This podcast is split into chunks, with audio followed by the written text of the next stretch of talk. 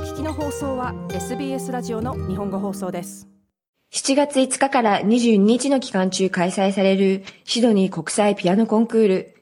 1977年に始まり1988年以降は4年おきに開催されてきたピアノオリンピックとも称される世界有数のコンクールです。2020年はコロナの影響によりキャンセル。2021年はオンラインでの開催となったため、今年は一般客が足を運べる久しぶりのコンクールとなります。2023年のコンクールでは、250人の応募者の中から選ばれた日本人2名を含む32名のピアニストが参加します。今夜のインタビューはこの大会に選出された日本人ピアニストで、大会の最年少である森本俊太さんにお話を伺います。2004年生まれの森本さんは現在18歳。高校2年生であった16歳の頃に単身でイタリアへ留学。このほどローマからインタビューに応じてくれました。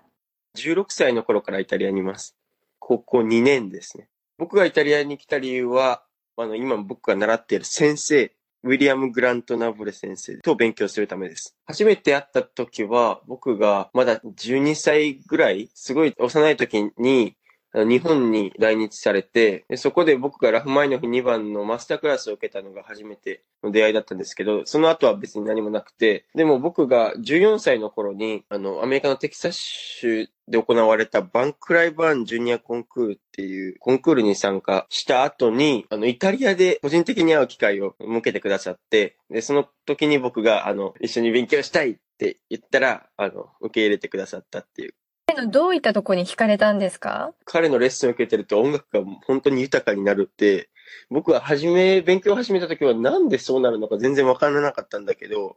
勉強し続けてるうちに、まあ西洋音楽への理解とか楽譜への態度っていうものが、のへの情熱が全然違うなっていう、やっぱそこが魅力だと今は分かるようになってきました。イタリアに留学されてご自身の音楽っていうのは影響を受けましたか？影響を受けたと思います。あの、偏見かもしれないんですけど、でもイタリア人にはなんかイタリア味があるんですよね。あの、僕の先生はアメリカ人なので、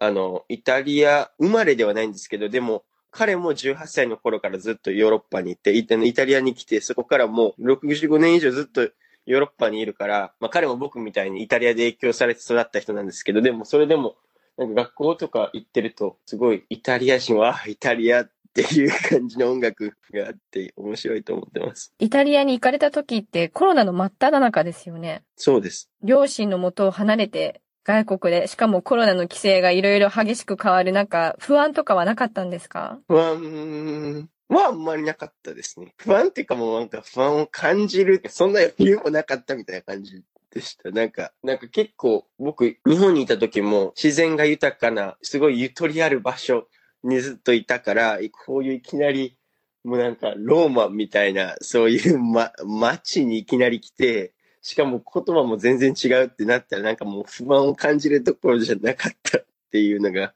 本音ですね。森本さんは先日通信制高校 N 高等高校を卒業。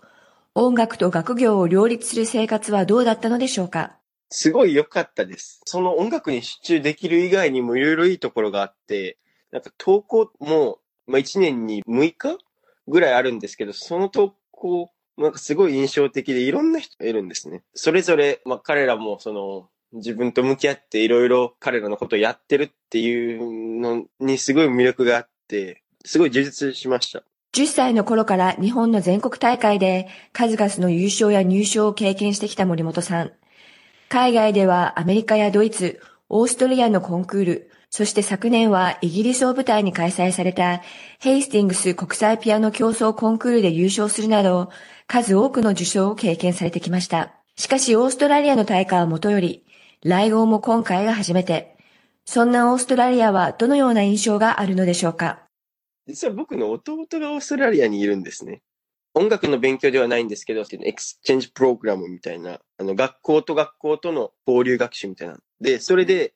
彼は1年間オーストラリアに滞在してます、今。まあ、その印象が本当に強いっていうのが一つと、あと、オーストラリアはすごい多様ですごく進歩している場所だというふうに聞いているので、本当にそのシドニーの方とお会いするのもすごく楽しみにしています。今回弟さんは演奏を見に来られますか？来てくれますかね？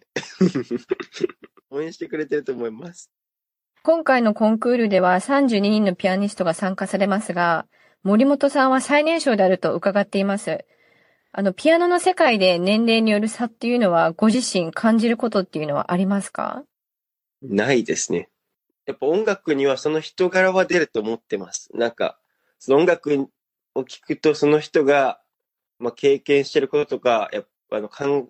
もう考えてることというよりは、その、その彼らの人生の中で感じてることっ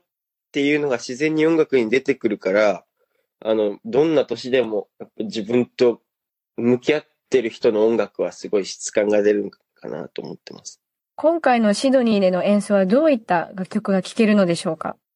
そのテーマっていうものをこのコンクールで必要とされていて、まあ幻想っていうテーマをつけました。で、幻想っていうのは、あの、すごいもう型にはまらない、それぞれの作曲家の個人的なインスピレーションをもとに自由な構想で作曲されたものなんですけど、やっぱそういう形っていうのもあって、その他の、そのそれぞれの作曲家の他の作品で見られないような本当に個人本当に個人的な気持ちっていうのが現れているので、その、その特別なものを表現したいと思ってます。演奏する上で何か大切にしていること、心がけていることっていうのはありますか？演奏する上で心がけていることはもう常にその楽譜を尊敬することっていうか、その作曲家がその楽譜を通しても僕らに何を、演奏者に今何を伝えているとか、その音楽が何、どういう意味を持ってるっていうことが一番大切だと思ってます。